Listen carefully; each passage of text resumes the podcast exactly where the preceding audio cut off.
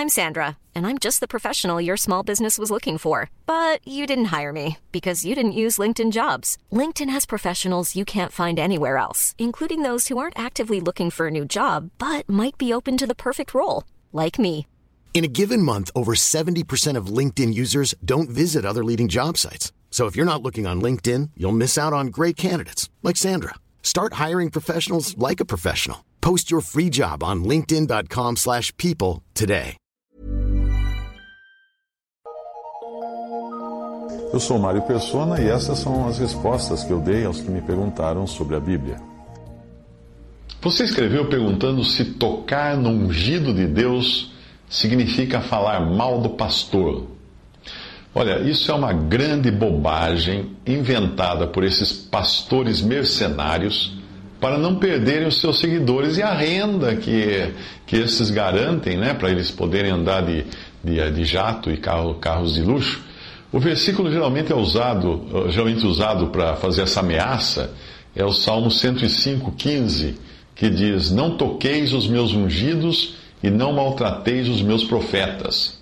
Valendo-se desse versículo isolado, homens corruptos podem gozar de um tipo de imunidade parlamentar nos meios religiosos, deixando de ser julgados e condenados por seus atos e suas doutrinas e as bobagens que eles falam. Não vai demorar e a legislação terá de incluir o bullying espiritual como crime sem fiança. O assédio e exploração feitos por líderes religiosos têm destruído famílias, têm levado pessoas ao desespero e alguns até à miséria. Os psiquiatras que o digam, tem de pessoas que vão, chegam à loucura por causa da influência desses maus pregadores. A manipulação religiosa é uma forma de lavagem cerebral que deixa sequelas terríveis e muitos incrédulos acabam confundindo isso com o puro cristianismo encontrado na palavra de Deus. É triste nós vermos quantos têm sido vítimas desses lobos vestidos de cordeiro. É comum você encontrar na TV homens corruptos vociferando suas ameaças aos berros contra aqueles que os desafiam, como se fossem guardas de campo de concentração. Obviamente, os seus seguidores mais tímidos e menos conhecedores da palavra de Deus acabam dando o pescoço à coleira. É sabido que o poder corrompe, e não raro a busca por poder mais ferrenha que se pode encontrar é aquela que ocorre dentro do meio religioso. Eu não aguento mais receber spam de um pastor evangélico fazendo campanha para ser presidente da sua denominação. A sua exaltação própria causa nojo na campanha que ele faz de si mesmo. Mas é sabido que o poder e a ameaça também têm um efeito poderoso, e basta ver o que Hitler conseguiu gritando no microfone. Uma nação inteira sucumbiu aos seus apelos e ameaças. Se os cristãos entendessem que hoje não existe um clero mas apenas dons dados à igreja, e que não existe na doutrina dos apóstolos um homem dirigindo uma congregação, o dom de pastor é universal, não é local. Se os cristãos entendessem isso, eles se libertariam desse jugo e das algemas de medo que esses líderes colocam. Eles passariam a crer na palavra de Deus e não nas promessas vãs de homens corruptos quanto à fé e avarentos, amantes do dinheiro. Não faltam avisos na palavra de Deus contra esses. O versículo do Salmo 105, que é largamente usado por esses líderes, foi escrito para as nações que ameaçavam Israel nos seus primeiros dias. Era um aviso para pessoas do tipo do Faraó e outros que queriam escravizar os hebreus quando eram poucos homens em número, agora citando a passagem, quando eram poucos homens em número, sim, muito poucos estrangeiros nela, quando andavam de nação em nação e de um reino para outro povo, não permitiu a ninguém que os oprimisse, e por amor deles repreendeu a reis, dizendo: Não toqueis nos meus ungidos e não maltrateis os meus profetas. Salmo 105, 12. Percebeu como tudo fica mais claro quando nós examinamos o contexto e não o versículo isolado? O alerta ali não era dirigido aos do povo de Deus, mas dirigido aos tiranos que queriam explorar o povo de Deus, como o Faraó fazia. Se nós quisermos aplicar esta passagem do Antigo Testamento como um princípio para os nossos dias, eu diria que o alerta cabe aos que se colocam hoje como faraós do atual povo de Deus, tentando explorá-los a todo custo. Ou seja, o aviso é, dire é, diretamente dirigido a esses pregadores corruptos que exploram as ovelhas do rebanho do Senhor. As ovelhas são os ungidos do Senhor que eles estão explorando. O verbo ungir significa aplicar azeite em alguém. E era assim que as pessoas do Antigo Testamento eram escolhidas para alguma função especial, como reis, sacerdotes, etc. As coisas que foram escritas no Antigo Testamento são tipos e sombras das coisas atuais e também das que estão no céu. Hoje, todo verdadeiro crente em Jesus tem a unção, ou seja, recebe em si o azeite do Espírito Santo. Na palavra de Deus, o azeite significa, simboliza o Espírito Santo. Todo cristão recebe o Espírito Santo quando é selado após crer em Jesus.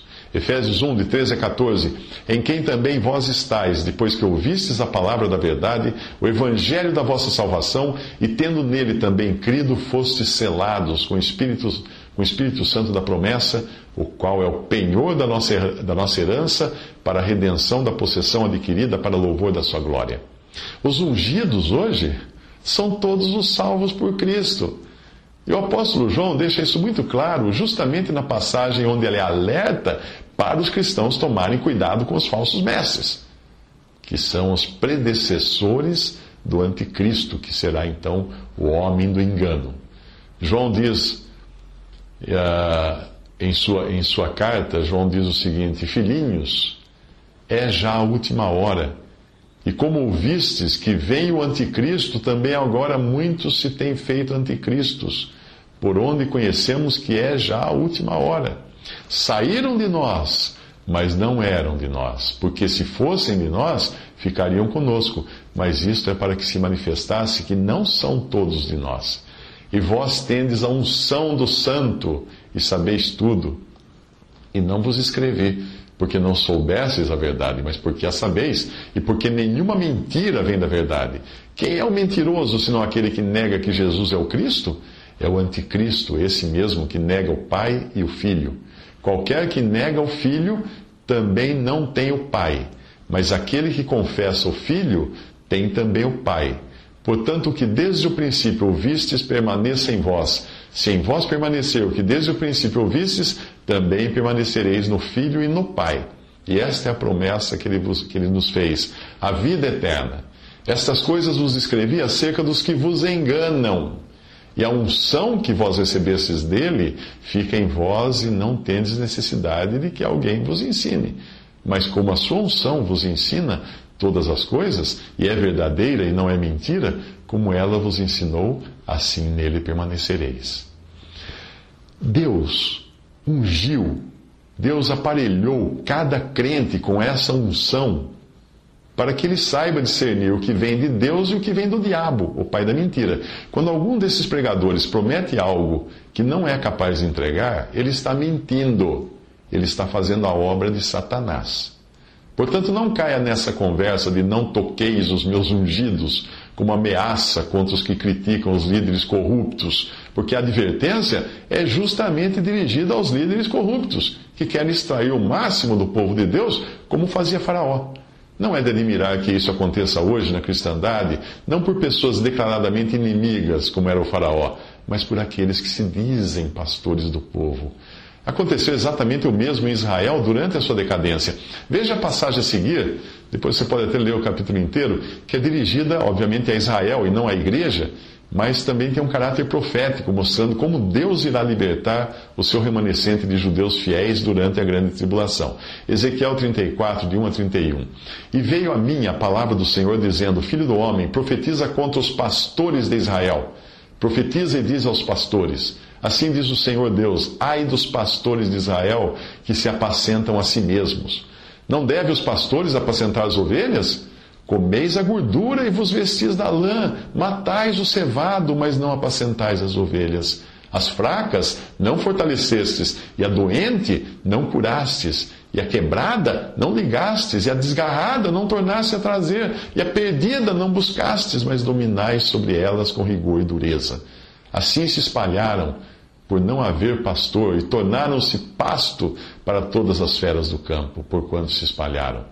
Portanto, ó pastores, ouvi a palavra do Senhor. Vivo eu, diz o Senhor Deus, que porquanto as minhas ovelhas foram entregues à rapina, e as minhas ovelhas vieram a servir de pasto a todas as feras do campo, por falta de pastor, e os meus pastores não procuraram as minhas ovelhas, e os pastores apacentaram a si mesmos e não apacentaram as minhas ovelhas? Portanto, ó pastores, ouvi a palavra do Senhor. Assim diz o Senhor Deus: Eis que eu estou contra os pastores, nas suas mãos demandarei as minhas ovelhas, e eles deixarão de apacentar as ovelhas. Os pastores não se apacentarão mais a si mesmos.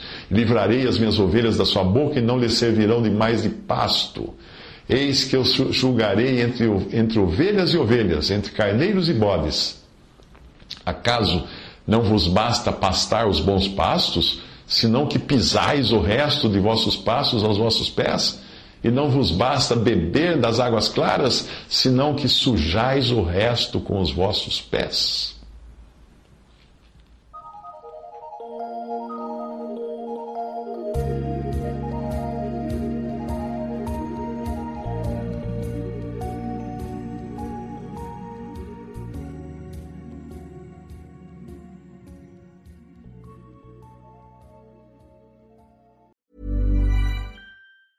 Planning for your next trip?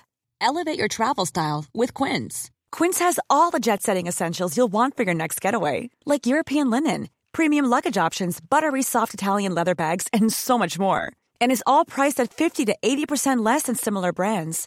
Plus, Quince only works with factories that use safe and ethical manufacturing practices. Pack your bags with high-quality essentials you'll be wearing for vacations to come with Quince. Go to quince.com slash pack for free shipping and 365-day returns.